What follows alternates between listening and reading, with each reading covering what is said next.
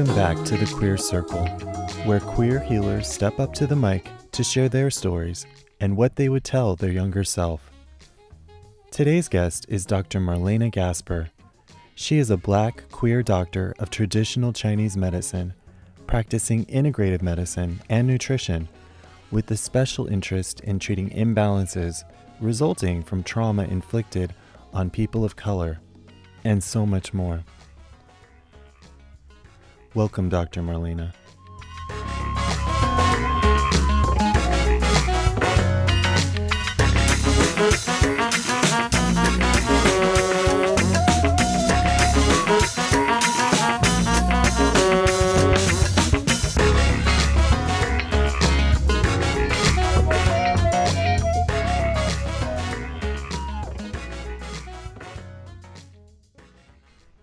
Sure I came into the world yelling and screaming. Uh, I have evidence of this. My daughter came into the world yelling and screaming with zero tears until she looked me in the eyes. So I imagine that my daughter is repeating my pattern. I came into the world I like to describe as north facing.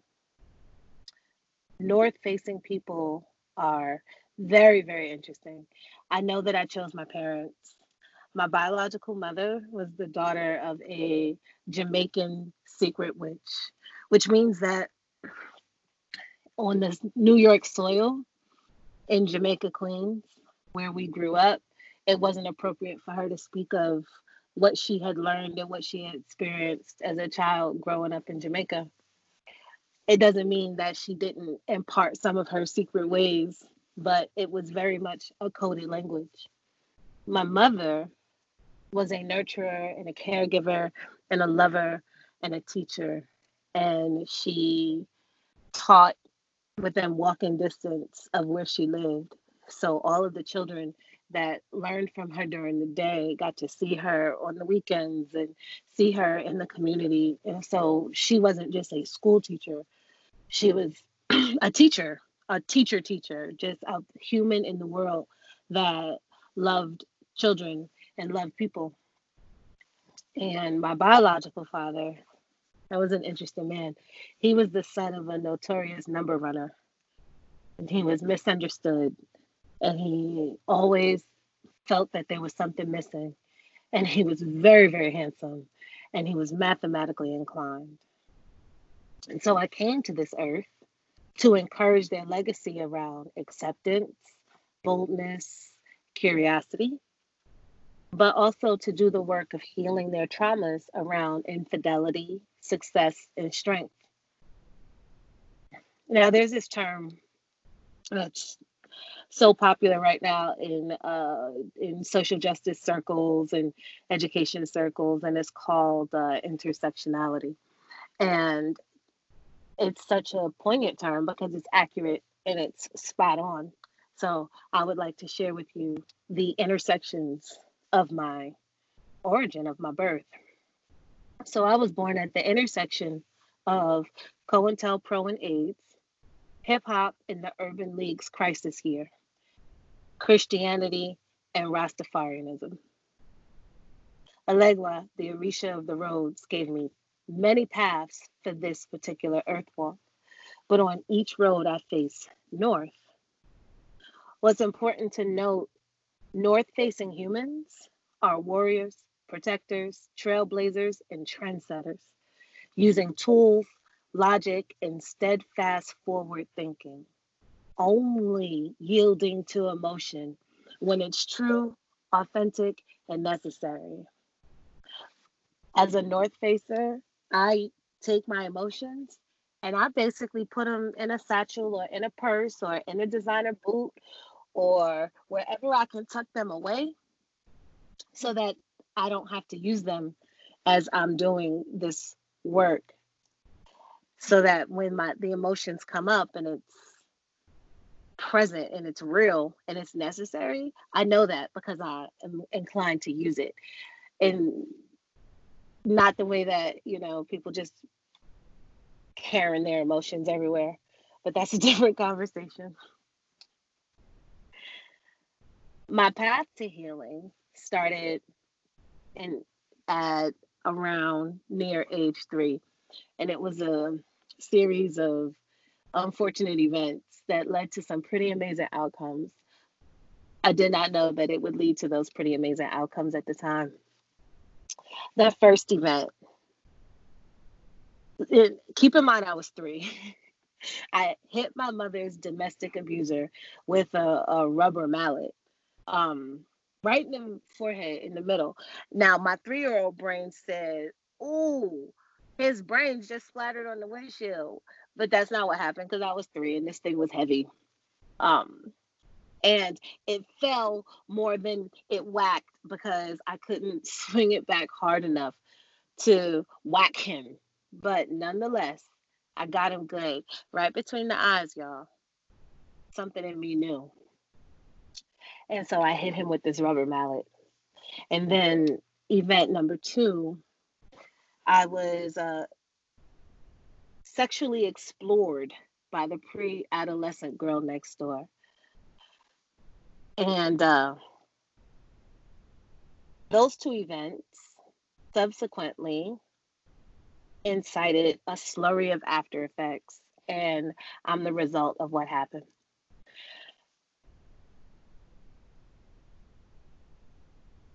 Then again, my healing energy ignited at the age of six when I prophesied the death of my mother, predicting she would contract AIDS and die before I could establish myself as a woman.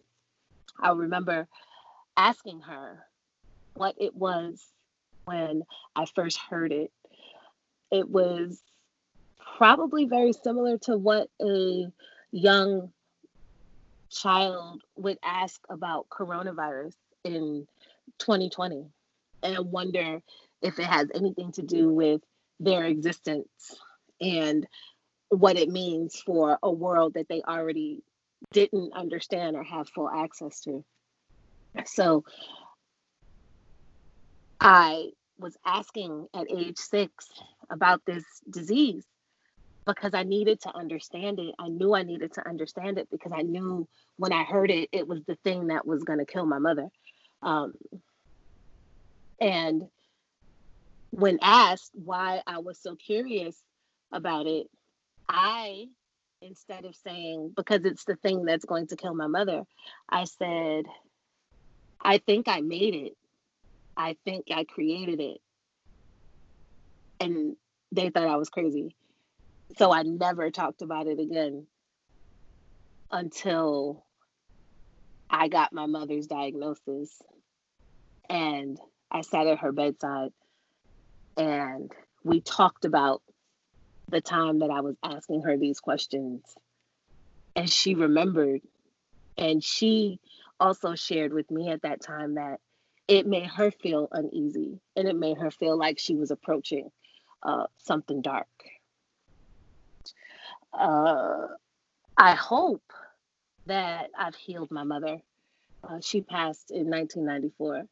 And a lot of the healing work that I do is around healing um, the traumas that I've inherited, the traumas that happened to me, and healing my lineage because my ancestors will be strengthened and fortified and recovered.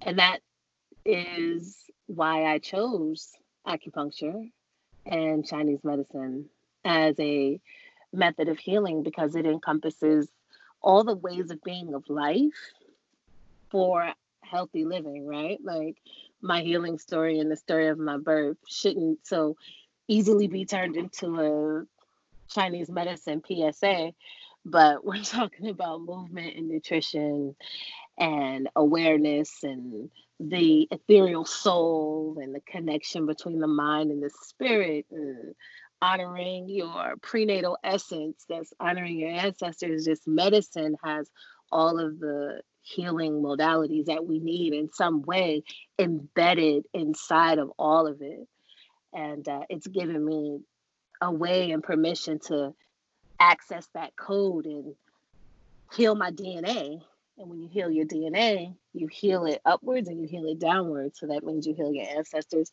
and you heal your future generations by protecting them from trauma and disease.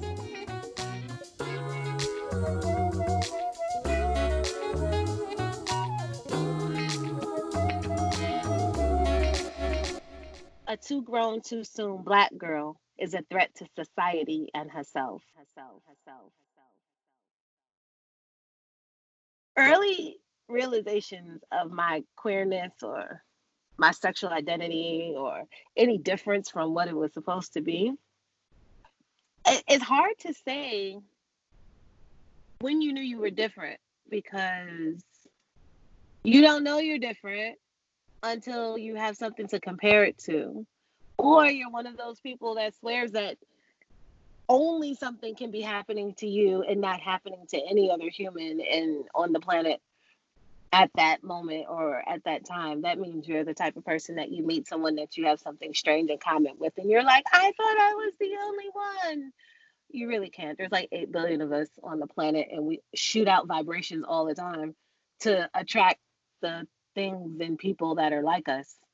So if you feel that way, you probably should just pay a little more attention because you attract all your clan to you, all your tribe. You draw them to you. But society teaches you that those differences are wrong. So you tend to figure that out really soon that how you feel is different. And in, in my case, after I was sexually explored by the girl next door, who, who was my friend, who clearly was having some experience um, of something happening to her, um, who should not have been allowed to be alone with me in the first place and not because of any type of sexual attack, but because she was a little kid too. Who leaves a little kid with a little kid and expects things to be okay? We could have set the whole house on fire. So there's other issues embedded in that. But essentially, I, I don't like to use the terminology that I was touched inappropriately because if she knew better, I know in my heart of heart and soul of soul, she would have did better.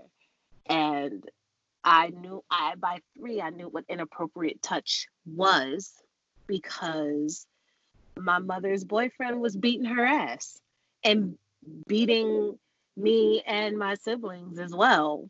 And there's nothing more inappropriate than getting beat with a comb or dragged or, you know, thrown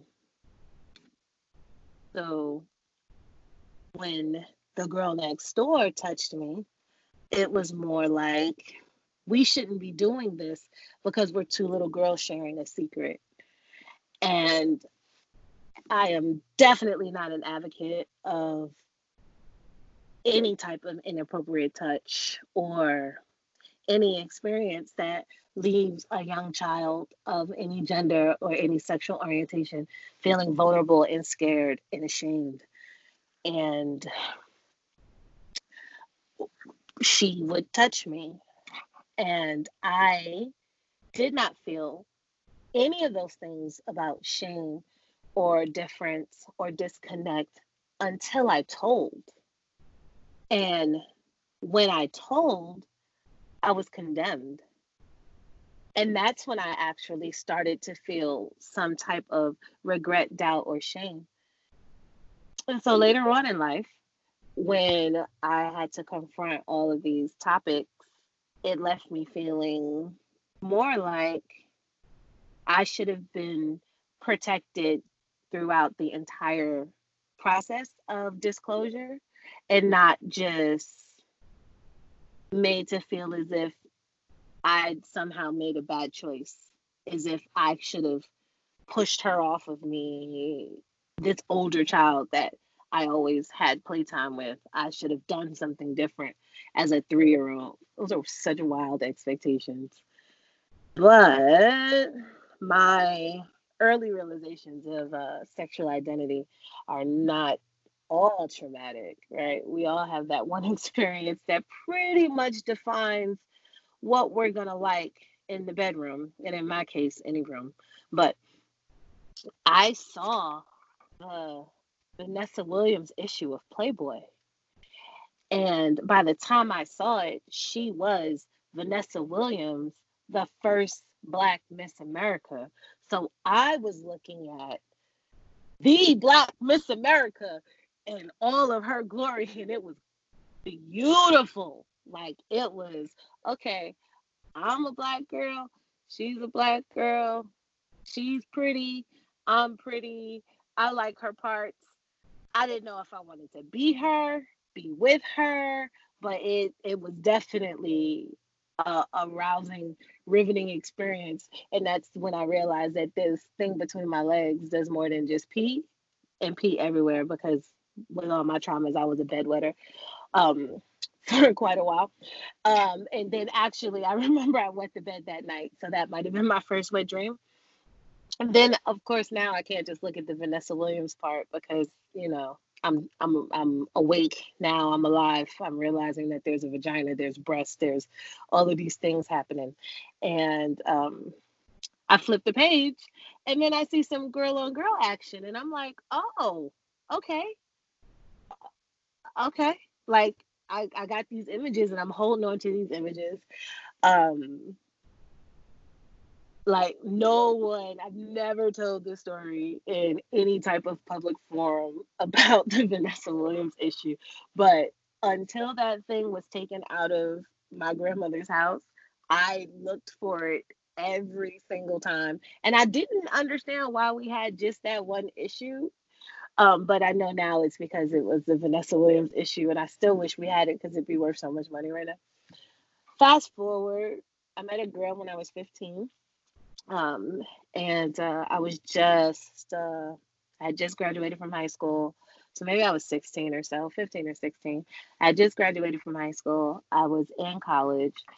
And so I'm around older girls who are different because some of them have already had children and are going back to school. I went to community college, so it was different than girls that live on campus. These were city girls who rode the train, who had their own money, had their own lives. And um, I had already by that time had sex with boys, uh, plenty of sex with boys, sex with boys I should not have had, some of it pressured, some of it consent consensual if a if a 16 year old can give consent. And um, when i saw this girl my clitoris thumped. And I did not know why, and I could not understand why, and I also could not make it not thump anymore. And I brushed it off, and then I had my first sexual experience with a woman maybe a couple years later because I couldn't brush it off for too long. Um, and I'm at, at over 40 now, I look back at that experience and I kind of want to tell that young woman to hold on to her sexual identity, but also like just hold on to don't stop, don't try to prove you're not gay by having a lot of sex with a lot of boys. Like it's not gonna prove anything. You will just be a girl that had a lot of sex with a lot of boys that still has a sexual attraction and a sexual preference towards women. And also don't feel like sex with boys is wrong or bad because you know, boys are cool sometimes. They turn into men, and men are cool. Men are great, especially black men. So shout out to all you black men out there. And don't get so caught up with the gender identity. Love who you love and be loving. And love who you love and be loving. It's just a cycle. Love who you love and be loving.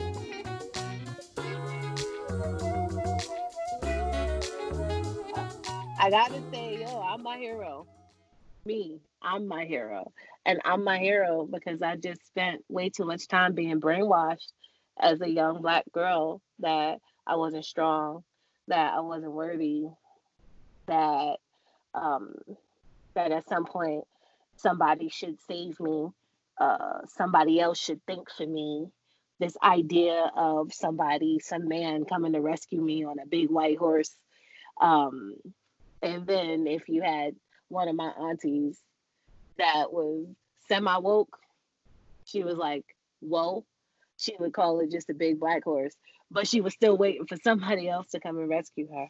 And I, I couldn't live like that. But part of how I have my my identity, my self identity as my own hero is because I do have some role models um, in real life and some through art or literature or uh, cultural exposure that really helped to influence my form of thinking.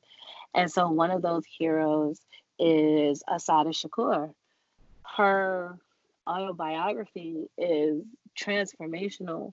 Um, I read it around age 16, 17, and this woman who was uh, wrongly accused, who was a freedom fighter, but she wasn't larger than life. She was a mother, she was a lover, she was a regular woman who was tired of the circumstances and sent out a vibration to attract her tribe, to attract people on the same frequency as her, um, to positively affect change on a local level and, and on a global level. And it, I just thought that her life was important enough to have this book, but even beyond that, her story was important enough to be shared with me to awaken something in me. And I remember reading, I haven't read it for some years now. I should go back and revisit it soon. The very, towards the very end, where she is having visitation with her daughter and the exchange that she had with her daughter and how she didn't want to have those types of exchanges anymore. She was in prison. And the next thing you know, folks, she wasn't in prison. Just like that. Because she wasn't going to do that to her child. She wasn't going to live her life in someone else's closet, proverbial closet or cell or whatever. She just wasn't with it. And I'm not with it either. So, bam, hero number one then uh, although my current practice is uh, stabbing people for profit or setting them on fire, depending on how you put the needles in, um, I was a literature buff. I have a actually a bachelor's in English and creative writing and a master's in English and creative writing. Shout out Morgan State, go Bears. Um, and I really was truly, truly immersed in the literature of James Baldwin and Amiri Baraka, and for very, very different reasons. Um, James Baldwin was such the underdog, being uh, a gay black male writer, um, not being able to just express that so directly in his writing, and how that was another form of oppression um, as he's trying to write a liberation story for Black humans as a whole, he couldn't fully write his liberation story because his sexuality wasn't widely accepted, appreciated. And so I just feel like James Baldwin made a, a huge sacrifice by in which he chose his culture and he chose his people as opposed to his own intimate desires and his own intimate satisfaction and fulfillment because of the love of his people and i and i i so rock with that and i so vibrate with um just living in your purpose to the extent where if there's something conflicting making the choice to be of service um for the whole as opposed to service for the individual. And I think if all humans vibrated like that, just with that intention, that you wouldn't have to ever really sacrifice your individual self because your willingness to do it would be balanced by the rest of the world's willingness to do it. And so everybody would make more responsible choices and I think that's how I was thinking when I was a little girl. And that I love that in this stage of my life, that form of idealism is back in me because that that's like my life force. That's a good place to be to have the optimism and hopefulness of a young child and still be the age that I am and knowing what life is like. So I hope that I can inspire maybe some of those too young, too grown, too soon black girls or any color or any gender for that matter, just anybody that, you know, has lost a little bit of their innocence to not see me as a hero, but to just take my story and use it as a piece of their hero story. And I do have one unlikely hero, and it's an indirect hero, but he's a real person, but he's not my hero because I've read up on his story. Um, so uh, I love literature and I love poetry and I love music and I love dance. So I love uh, for Color girls, not the Tyler Perry version. If you just thought that, like, don't talk to me for like 17 seconds. If you thought the Tyler Perry version, I'm talking about the original uh, from from our dearly departed sister Ntozake Shange, and I love um, the Lady in Brown's part where she is talking about her first love and she met him in a book and his name was Toussaint Louverture and that was her first love and he was a Haitian revolutionary. Now, any group of people that can march folks to the ocean and tell them to hop in because this is our land and you ain't finna take it, they're my kind of heroes. so uh, Toussaint represents for me uh, a kind of uh, fictional amalgamation of the values that I represent. Like, yo, hold the line, hold your own, protect your family, protect your border. And anybody that's not with that can get marched to the ocean. Bam. I love that value. I love um, the fact that representative of someone's first true love that they found in a book. Um, so I love books. I love reading. Uh, so that kind of uh, energy I'm attracted to, and the fact that this was inside this amazing body of work um, written for me because I'm the colored girl that she was writing to, about, and for. So Haitian revolutionaries in particular, Toussaint um, is part of my hero love story.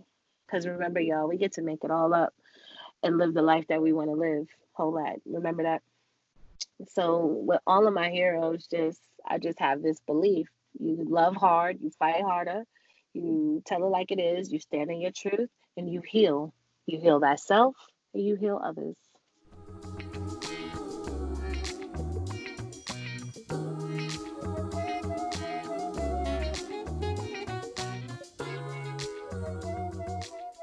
So this idea of death, uh, and when asked how exactly did you become a healer, I don't know if anybody actually becomes a healer. You are, you aren't, and then it turns on, and you got to use it. Because if you don't heal, you're not a healer, whether you have the capacity or not.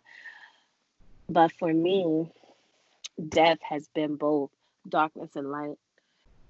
I've experienced a lot of death the death of my innocence, the death and decline of my mother shortly thereafter, the death of my grandmother shortly thereafter, the death of my biological father, and death in the community, death of friends, uh, and consistently every death left me feeling scared, uh, left me feeling a little bit voiceless, left me feeling unprotected, left me feeling unsheltered, left me feeling abandoned.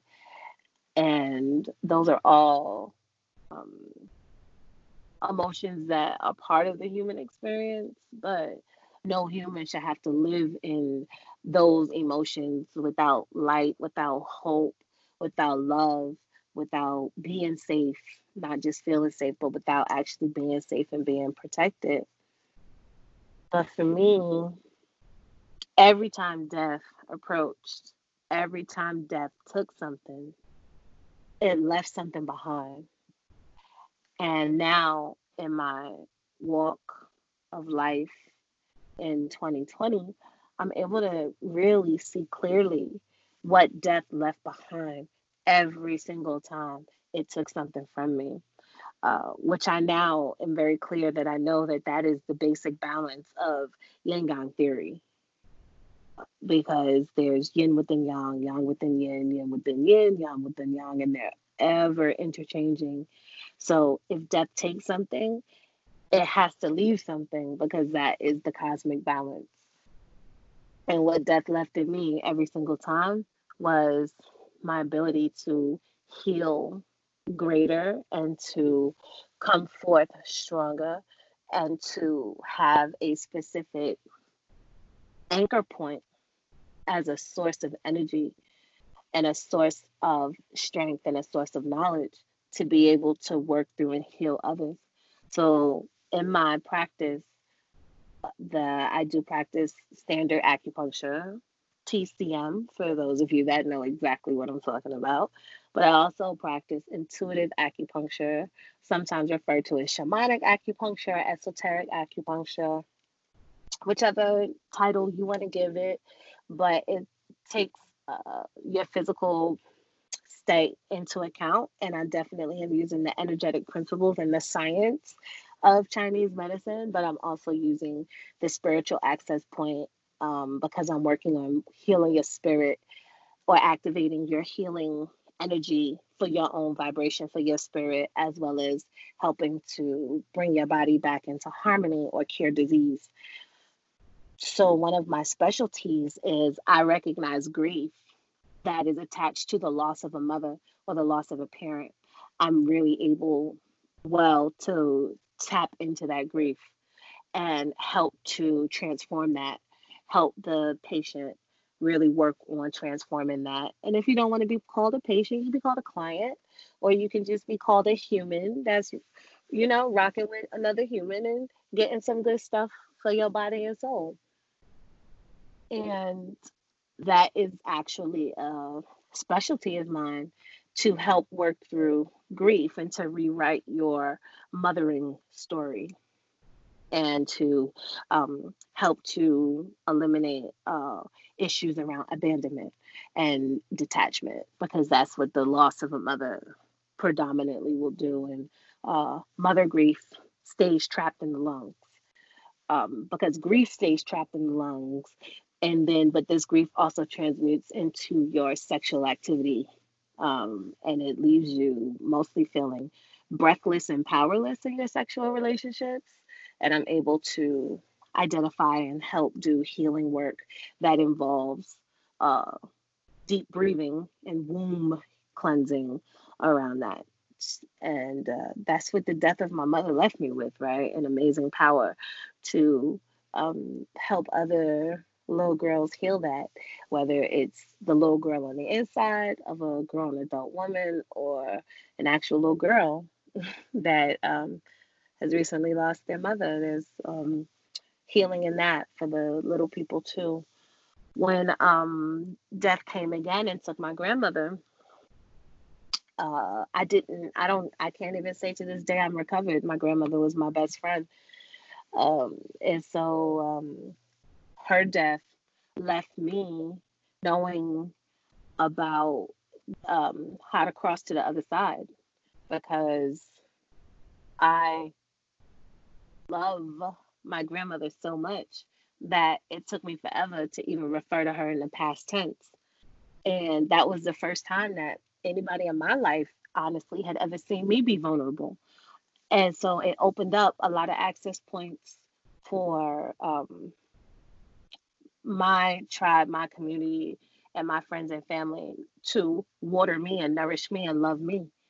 Um, because I'm usually in warrior mode um, with armor on and I can't see that. Remember, I told y'all I came to the planet facing north, and the death of my grandmother left me completely, completely defenseless, armorless. And um, I had to trust and I was able to extend that trust. And I, honestly, I wasn't able to. I didn't have a choice because her death left me so vacant and empty. And I got to see how my community could show up for me, and it, it wasn't perfect. Um, it still isn't perfect. I got to see how my family shows up for me. There's still some, you know, family family struggles, but what family don't have that?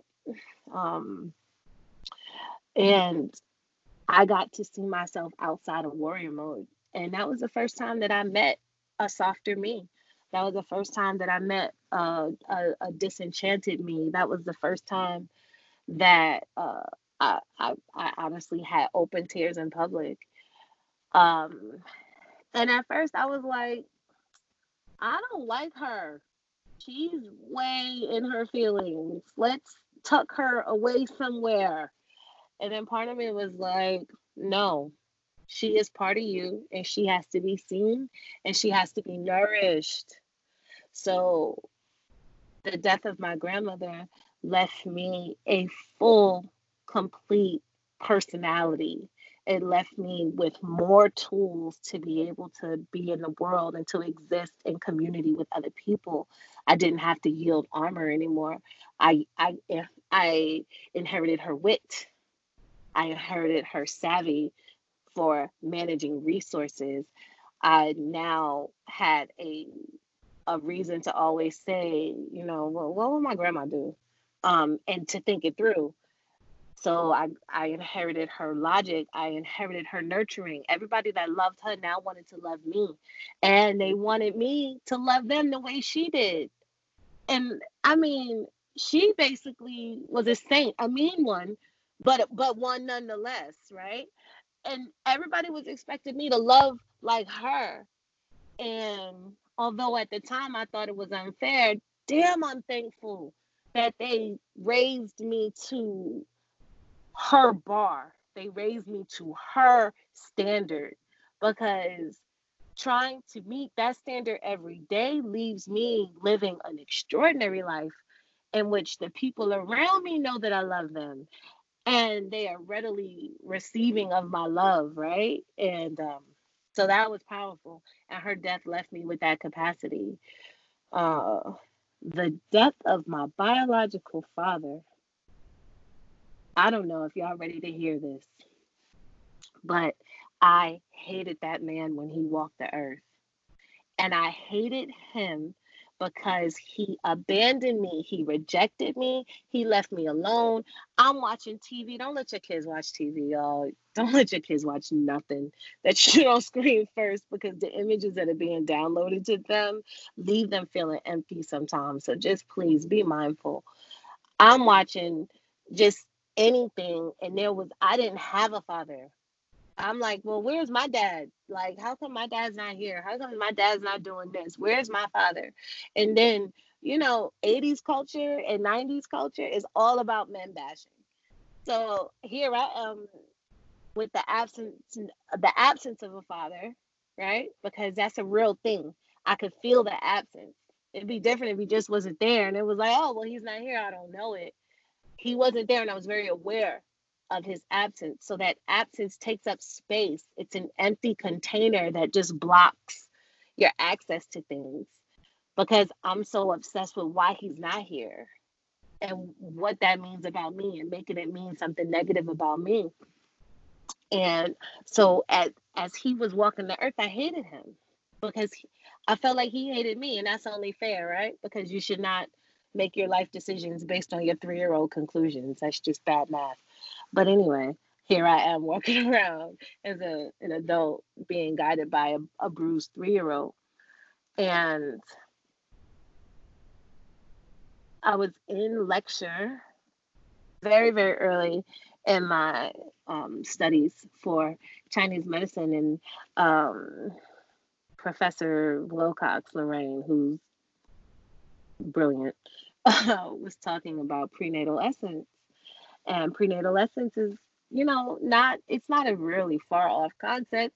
You get essence from your mom and essence from your dad, and you get it before you're born, right? So I'm I'm kind of tuning her out because I feel like she's just talking about coitus, sperm, egg, fertilize, go, right? Pretty simple concept. But as she started to continue her discussion, something in me started to resonate that my father's still alive. My father's still alive because I'm still alive. And my father's still alive because I can remember him. And I started to just write him a letter. And it I didn't call him by father at first. I called him by his name because how can I call you my father? You're a stranger. Uh, you know, I've only seen you four or five times. You hurt my feelings. Um, so I called him by his name, and then I just started to say, "Look, do you want to be my dad? Because according to all of this Chinese medical theory, you're still my dad. Death doesn't make you not my dad, and I still need a dad, right? And thank the heavens, I've been blessed with um, uh, another father who I still have to this day, who still actively fathers me. But it didn't, it never erased the absence that I felt.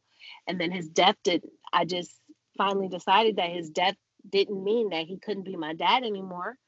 Because if I could still feel him, then he's still alive. And this is my, I'm believing this with my whole heart. So I say, show up, dad. You want me to call you dad? You want me to call you father? You want me to call papa? What do you want me to call you? Tell me. And show up be my dad because I still need one. And wouldn't it be dope if I had a dad on earth and a dad in the ether pulling strings for me? So come on, dad, like I need this, right? And I was dead serious. Um, and I said, look, I don't, I don't know what your walk of life was, and you're not here to tell me. But I do know the conditions that I was born into. I can't Im- even imagine what you were born into because it's supposed to get better every generation and hell, it was shitty for me. So, you know, it must have been crazy for you. So, can we just forget all of that? And, you know, part of maybe the reason you was far away from me is because you just didn't know how amazing I was, right? Because maybe you doubted yourself the way sometimes I doubt myself. So, I don't care about nothing from the past. Show up, be my dad. That's that, right? Wrote the letter, went to sleep, and I still say my prayers at night. Um, and then, of course, having small children, I say my prayers with them. And I started saying, you know, and God bless grandpa. And then the kids would be like, and God bless grandpa. Then they would name their grandpas. And I started adding the, the this grandpa because he's grandpa too. So he had to show up everywhere. He had to show up for the babies. He got to show up for me. You know, at this point, he got two ex-wives in, in heaven, if you believe in that. I'm sure they giving him the blues, right? So I waited, and I did not wait very long. So I was, you know, financially down on my luck. Got a check from his estate that I knew nothing about. I was like, okay, that could have been coincidence. then I started noticing name tags and I started noticing that I'm dealing with clerks with his name. And it would happen like three times. It, would happen like three times in a week. And I'm like, okay, I'm starting to notice. I would get um started connecting with family members on his side that all like just started finding me on social media.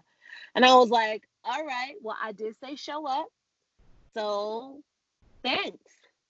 Um, and as I started to get more into my work, that is why I started to get more into my work of um, ancestral healing and uh, healing generational curses because he showed up. And so his death left me able to cross the line and not cross the line like I can go to the other side. I got people I got people on my earth walk. I got people on my spiritual walk. I got my ancestors that are working for me, just like I'm working for my descendants right now in this time and space. And I've been through some amazing situations in life where um, I've just been putting myself in making bad choices or life has made the bad choice for me. And um, renewing this relationship with my father has has healed that line and has helped me to deal with uh, broken families. It's helped me to actually keep my children's father in their lives since he and I are not together and have wildly different beliefs about everything at this point. But um, that's not a source of conflict because I know how important it is to have a father. And so keeping him ever present in my heart as their father when what I wanted to do was keep him ever distant from all of us forever. Um, but knowing that I can't replicate that in my children and knowing that it's all right because I got a daddy on earth and I got an awesome sky daddy that will fuck you up if you keep messing with me. And I get to walk that walk and feel it. There's nothing like being being a strong, powerful queen, but knowing that these kings anchor you and got your back, that's just powerful. It makes me so obnoxious sometimes. but not all the time, just sometimes. And I, I, I deserve that. I deserve to feel like I'm gonna be protected no matter what. Um, and it was my the spirit of my father that when I tried to kill myself said, I told you I was gonna be here. So I'm here. And I just couldn't believe that of all of my ancestors that my grandmother, my very best friend, and my mother, oh, the girl of my dreams, uh, didn't come forth when I was flatlining. It was my father, my mother's husband, and my grandfather, my mother's father, that came through and sent me back and said, hell no. And um, that was really what I needed to one help me embrace a lot of things. I embraced my sexuality after that point. Like, wow, this is not a like I still have men in my life. If I'm not married to a man, if I'm not in a sexual intimate relationship with a man, I still have men in my life. I'm not gonna be that weird lady that lives with a hundred cats and another lady still pretending that we just friends, right? I mean, no disrespect. Shout out to y'all because that's that's what y'all had to do at that time. It's 2020. We don't gotta do that no more. Tell the world that's not your friend. That's your lady. Um, but like they just freed me from all of that and sent me back to the earth, and I was born again in that moment. Born again with a, a whole new outlook for how I want to walk this walk. Um, and uh, those medical bills disappeared too. So I know that some ancestor that's good with money was fixing things. Thanks, pops, uncle, granddads. Thank you. So, you know, it's not just the ethereal that um, has helped me with my healing. There's some real physical, tangible things that um, were happening to me to help pull me into this space that I'm in right now. And this is a beautiful, beautiful space of healing and growth and optimism and care for others and transformational future work and um, living a life that you love. And part of it was giving birth because having the thing that sucked up all of your natural resources be ripped outside of your body will put some things in perspective, right? Or literally caring for a whole nother life that is reliant on everything that you do, not just a few things, not just the things you clock in for, everything that you do impacts this other life, whether you gave birth to it or not. I mean, the act, the act of nurturing and parenting um, from a mother or father's side, from a masculine or feminine energy, is a divine act in itself. And if you don't get closer to your to your truth, and closer to your God, the God in you, or the God in the religion of your choice in the process of parenting, uh, you're not doing it right. Yeah, I said it. Um, I guess I'm judging you. If if if it doesn't activate that in you, you're not doing it right. So just go back to the drawing board, get help, seek counsel, do whatever you have to do, because that's that's what the point is. That's that's the only point is to do this part right? The parenting and the nurturing part. Uh breastfeeding man. The science of breastfeeding like it makes you feel good. Your body betrays you puts all these hormones in it in the milk and in the act of breastfeeding so you do it more. And then to have this little soul that you're responsible for looking up at you the whole time eyes wide open like i see you. Uh yeah you gotta you gotta make sure that what you're reflecting back to those eyes is, is is full of what's right and none of the filler because they are literally drinking it in right like literally um, being a teacher and a lifelong learner, again, once it, once the child has your trust, you have to be so careful with what you say and do because they remember it, they hold it. Um, you're shaping them, they're shaping you. So you have to reflect back to them the basically the adults that you want to interact with in 10, 15 years. Because if you do it wrong, you still gonna have to deal with these children. They won't be children anymore. And you may or may not like who you're dealing with. So um, the act of teaching, I was a career classroom teacher uh, for over a decade. And um, and my specialty was English, literature, writing, and special education. Uh, so you had to be very, very delicate with those particular souls because they were already facing so much adversity uh, getting in touch with my religion, um, and not just my religion, the re- religious beliefs of uh, a lot of world religions, just finding out what people believe in their spirit. Uh, acupuncture, get acupuncture, right? Just get acupuncture. For those of you that get acupuncture, you know exactly what I mean when I say oh, just get acupuncture. It, you don't have to go in there with a problem. Go in there, get on the table, and pick a good a good acupuncturist and they'll just know what to do and it'll it'll really start to help your body line up your vibration we have all these thoughts we're organic beings so we have we have a collective soul we have a communal soul you know the combined soul of um, of the people that we live with. All of that acupuncture really does help your body align all of those things and it's not it's not just a spiritual practice. It is honestly a spiritual practice that's happening inside your body and your body is the beneficiary of this practice and even for those of you that do not believe in acupuncture acupuncture is not religion people you don't have to believe in it for it to work it believes in you because it's science and it works so just go ahead and do it please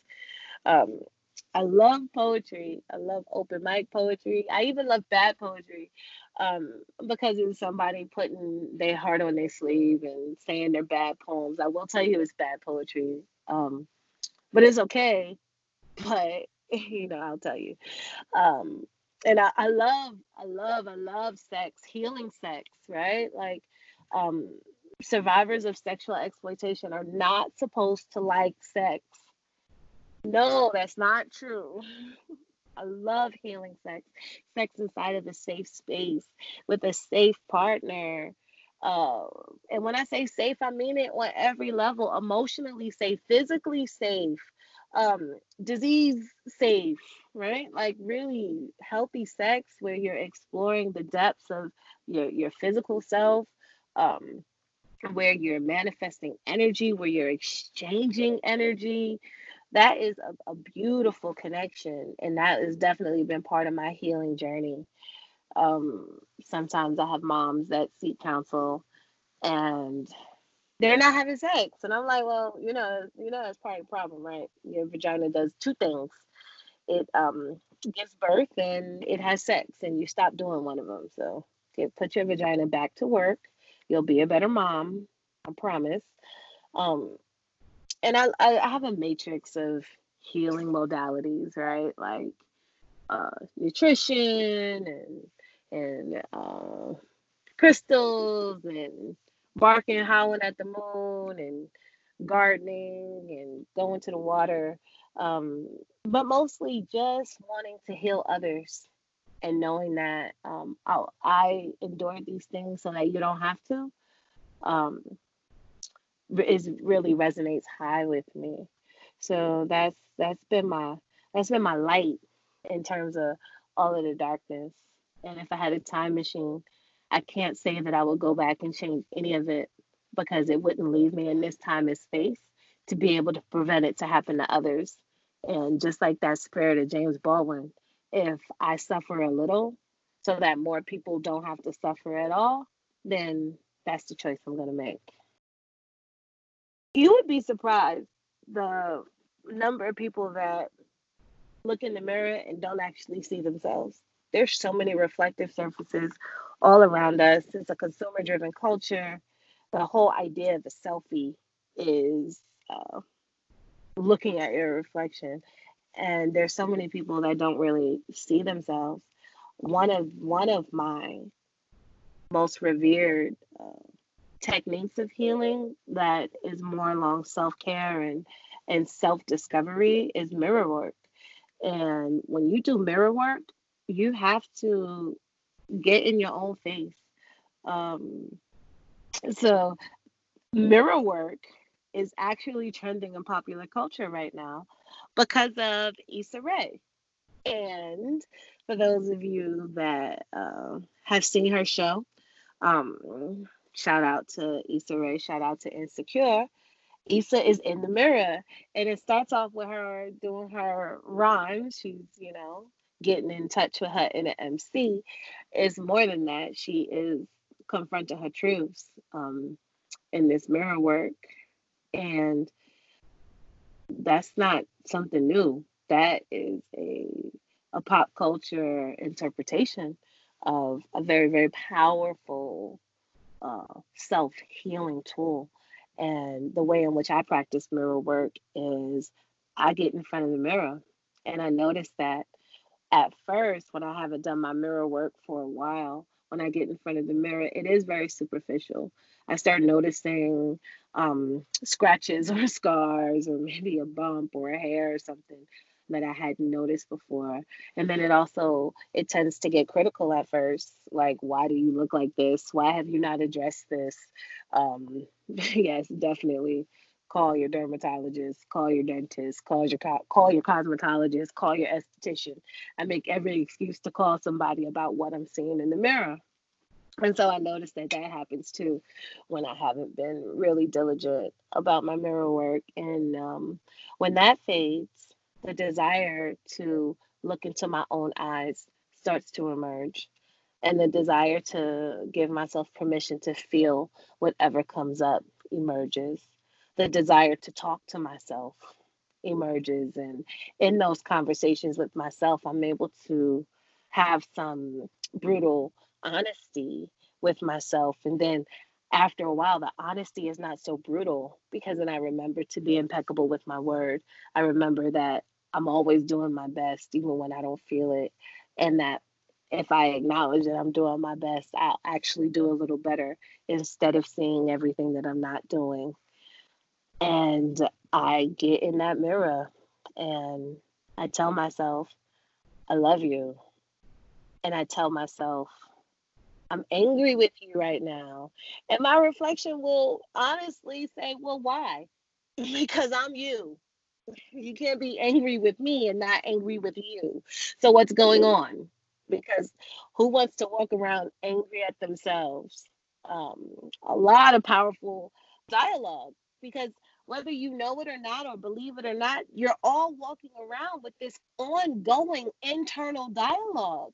It's and a lot of your internal dialogue is fear based and it stops you from being present in conversations because you're talking to someone and you're also talking to the voice in your head that's talking about what the person is talking about and now who do you respond to? The person that you're talking to or the voice in your head and that negative nancy is always causing trouble right? Like so we're always trapped in this kind of internal dialogue. Mirror work puts that internal dialogue on the surface and it holds the both of yourselves accountable for it so that you can say more loving things and use your internal dialogue not as a way to have this fear-based presence but to have a very supportive and nurturing presence uh, so mirror work is super important super important uh, we all have read the fairy tale about mirror mirror on the wall and uh, the mirror reflecting back a truth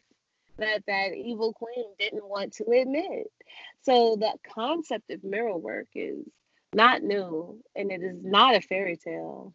It is a viable tool because when you can stand in your own truth, you are really unstoppable. you really can accomplish your goals. You really can make effective change. You really can be vulnerable.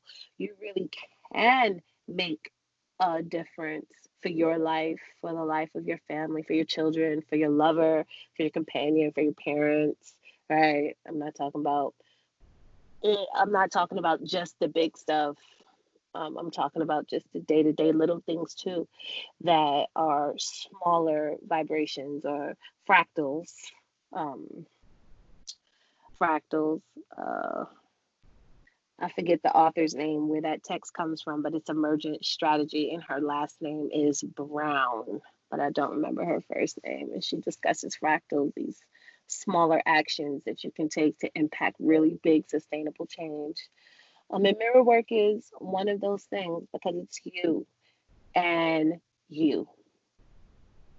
And so you're able to get yourself together real fast. Um, and then the other, you know, thing that sustains me um, is um, nutrition access. Can we talk about nutrition for a minute? Uh, like, really, how is organic produce and water a privilege? That is one of the most asinine concepts um, in on the planet, and it pretty much is the reason why the planet is so screwy right now, because blocking access to something that grows from the earth when earth and humans are the same thing is astronomically absurd. It's ass backwards. Um, in a single word, it's stupid. And in a single series of explicatives, it's stupid as fuck, right? Let me explain this. No matter what theory you're looking at, no matter what religion you're looking at, there are numerous references of the relationship of human as being earth ashes to ashes dust to dust that that uh, biblical reference being molded of clay. Um, clay comes from the earth for those of you that think it comes from the now defunct toys r us.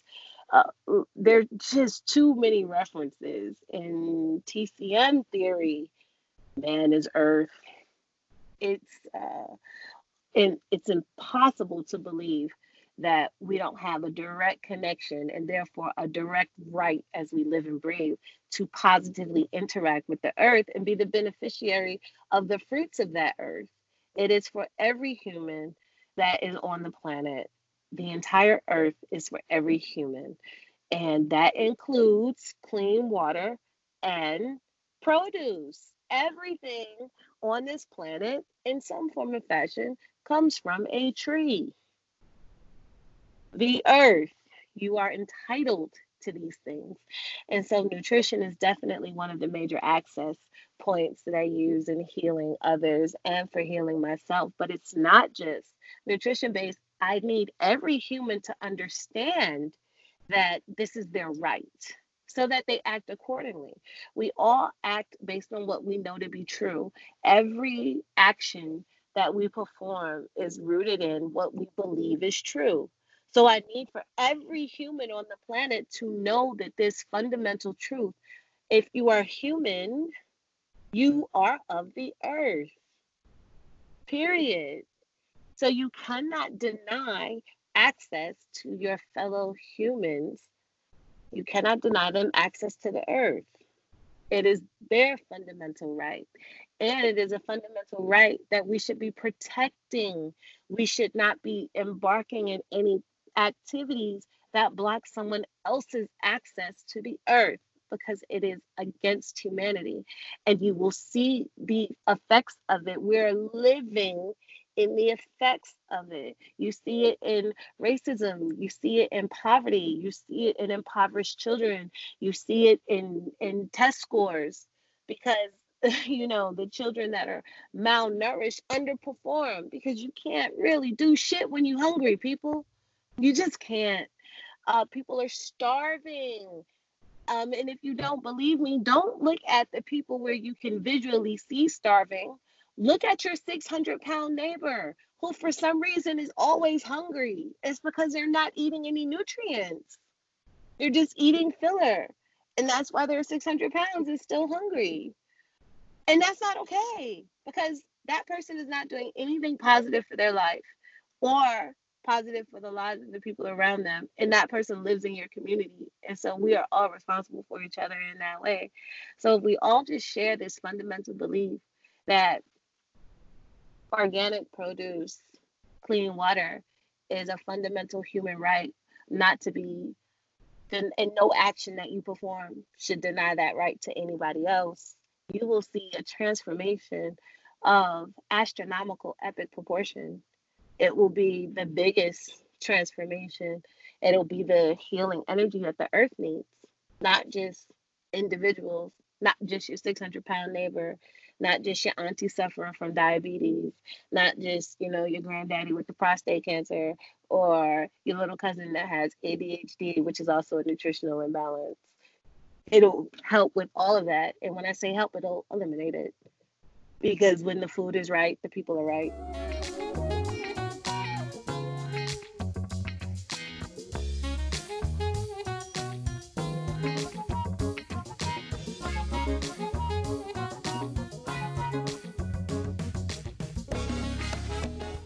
Conversations are interesting because as much as I think I'm having conversations with other people, I'm really having a conversation with myself all the time. Um, but I want to have more conversations with other people, not just with myself. and the reason I say all of that is because until I really have this one very important conversation with my inner child, all conversations, I'll be looking for this message that should come from me and should be given to me in the most gentle way because I am worthy of being loved and being loving. And so it's important that I check in on my own healing as I work on a healing space for others. So, if you're listening, I would like to invite you into a very intimate conversation that I would like to have with my inner child. And if you are interested in how to facilitate a conversation with your inner child, hopefully this gives you um, a model or a template. So if I looked back at three year old Marléna or six year old Marléna or even 16 year old Marléna, a too grown, too soon black girl who is a threat to society and herself, I would say, look, little girl, don't sacrifice your tenderness. The world needs it. And stay off the pills. Just because your doctor prescribed them doesn't make them good for you. And I would tell her, thank you. Thank you for surviving long enough for our healer selves to be activated so that we're no longer just surviving, we're thriving.